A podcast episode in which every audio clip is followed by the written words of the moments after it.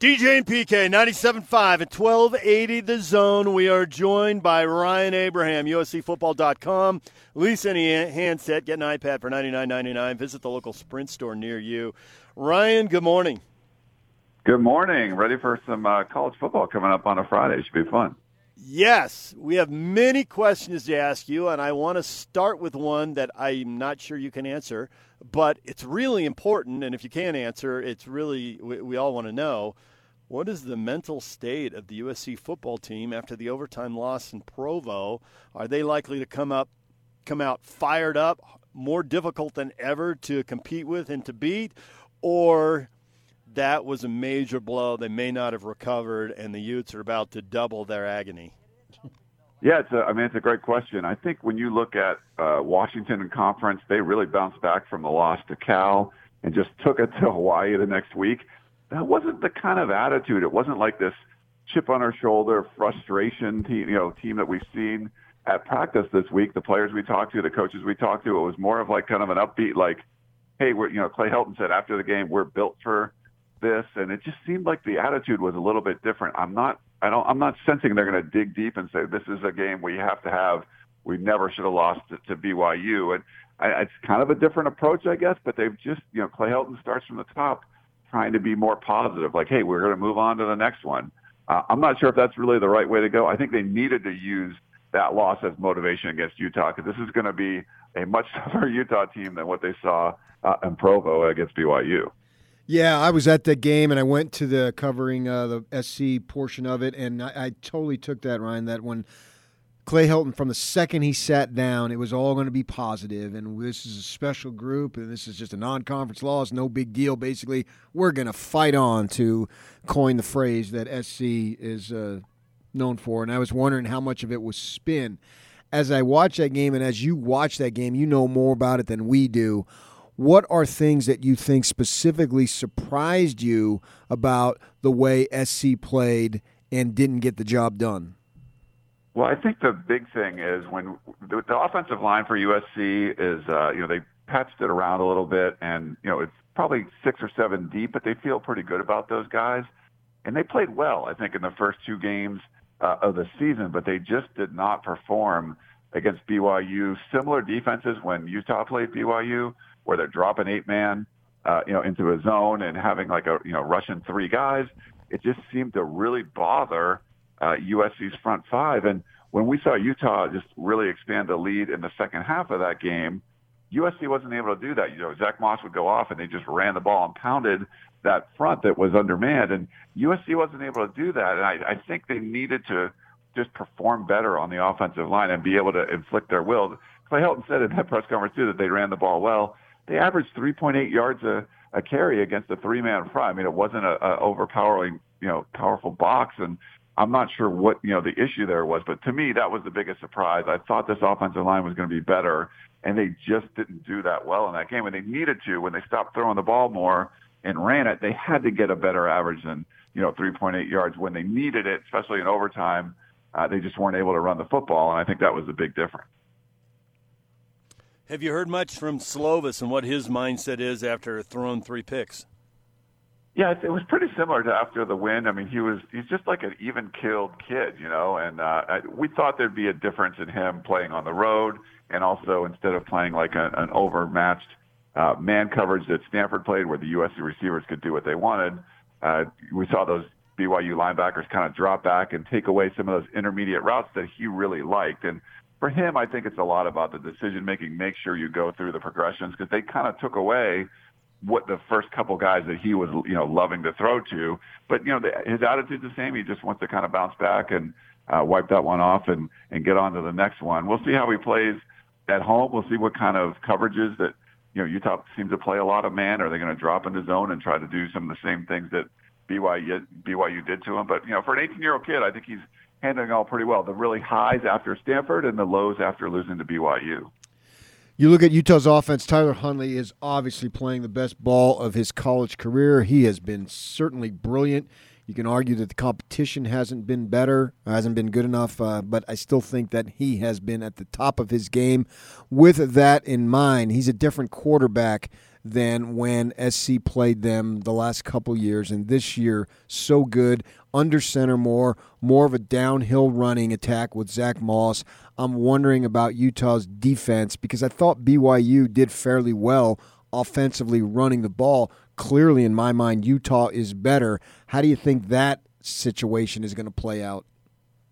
Yeah, for Tyler Huntley, I mean, he looks like a different quarterback to me. He's added like 15 pounds of muscle or something, uh, and you know, he's making better decisions. I don't think he's uh, running quite as much, and I think he's you know trying to protect his body more. And USC's really had a problem with quarterbacks who are mobile. Uh, we saw uh, Zach Wilson have a, a nice long touchdown run in the game against USC, and you know, between him and Zach Moss, uh, I'm sorry, uh, Zach, Zach Wilson for BYU, between Zach Moss for for Utah, they're able to get on the edge and, and really make guys miss out there when they get into space. And USC's had a hard time containing that on the outside. So I think trying to you know stop the the, the two guys in the backfield are going to be huge for this USC defense. And the the strengths of what we've seen from Utah seem to be lined up pretty well with the weaknesses from this USC defense. And you look at a Zach Moss who's like leading the nation in like forced break tackles, and USC's had a you know 15 missed tackles in the in the game against BYU. So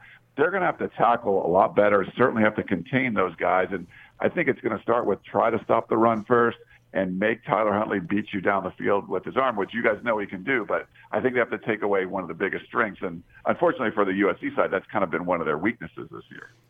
You're right about that portion of the game, strength versus weakness. What about strength versus strength?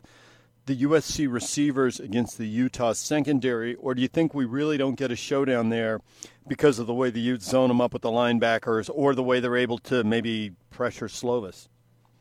Yeah, I think uh, that's got to be USC has to utilize that when you're going to go into a battle like this they're the, the strongest point of this team is their wide receivers, and they're not sure about Amon-Ra St. Brown if he's going to be able to go. That would be a, a big blow. But uh, you know, who's Jaylon Johnson going to be covering? And uh, you know, I think Kedon Slovis is going to have to go back to what worked against the Stanford game, and it was mostly the passing attack with some run mixed in. And it's a, obviously, you guys know it's a really good overall secondary from Utah but USC's wide receivers are ridiculous. You know, they're probably the best in the conference too. So I think that's where you're going to have to watch this matchup and where Kedon Slovis is going with the ball. He might have to go to a second or third read, or is he just kind of when he felt uncomfortable, was he just throwing to the first guy? It didn't matter who was there. If there was a linebacker, you know, in coverage underneath that he didn't see, I think he's definitely got to make sure and go through those because you have to utilize Tyler Vaughns, Michael Pittman, and if Amon-Ra St. Brown's available, because those are the strength of your team. So if you're not doing that, I think you're doing your team a disservice.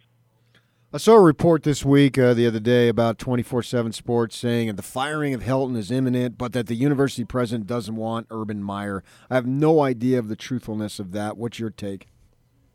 Yeah, that was uh, that was from a Sports by Brooks. Uh, they, you know, um, article. Interesting that they they they kind of uh, put that out there. I, it's hard to say at this point. I think you know they need to get an athletic director in. I think that's going to be a huge part of it. But Carol Folt, it's pretty clear the new president is coming in and is wanting to make a lot of changes. I mean, they, she came into the university with a lot of problems. I think you come in and look at it and go, "Wow, there's a this is a great place, but there's a lot of bad stuff going on." So I think she's just started the process. One, you know, forcing Lynn Swann out of there. The next step, big step, will be bringing in an athletic athletic director, and I think the clock is ticking because you don't know. I mean, USC's got Utah and at Washington, at Notre Dame. I mean, they could be two and four after that stretch, and you want to really be ready with an athletic director as soon as you possibly can if you have to make some sort of change. So I think she knows that everything's on the clock. I don't know if anything's been decided like that definitively, but it seems like things are in motion, and uh, the, these next three games are all important for for Clay Helton and probably the entire athletic department.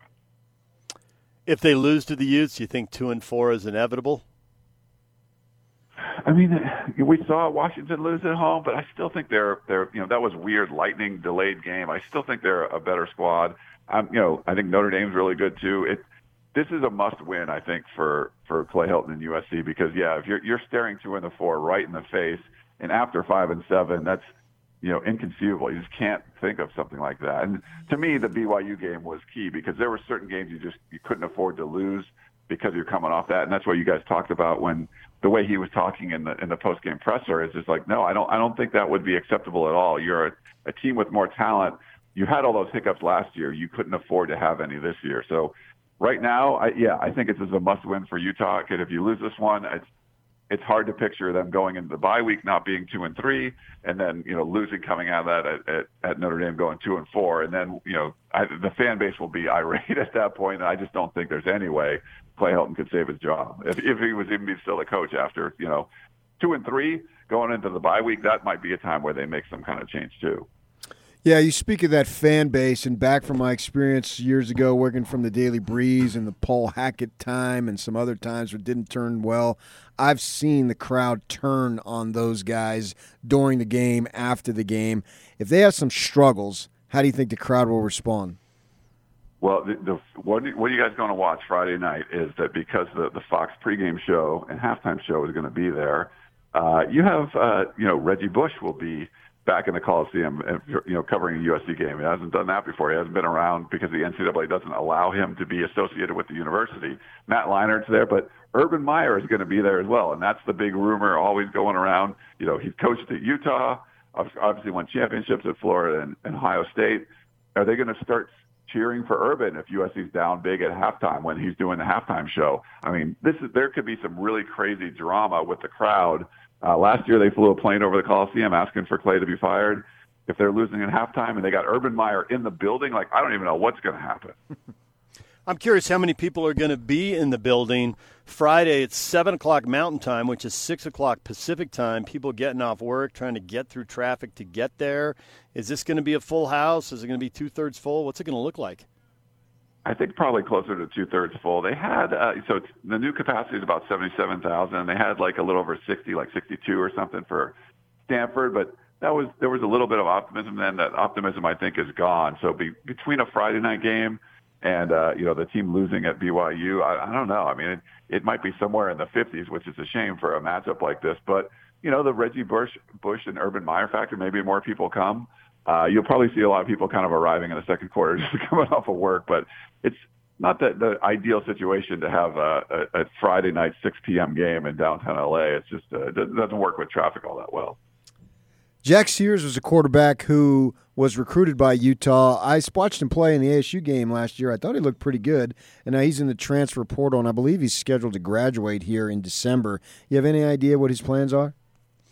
No, you know it's a, it's a shame because he's uh, I thought he was a really talented quarterback. They they named him like the number four on you know number four in the depth chart, and I think he was really insulted by that.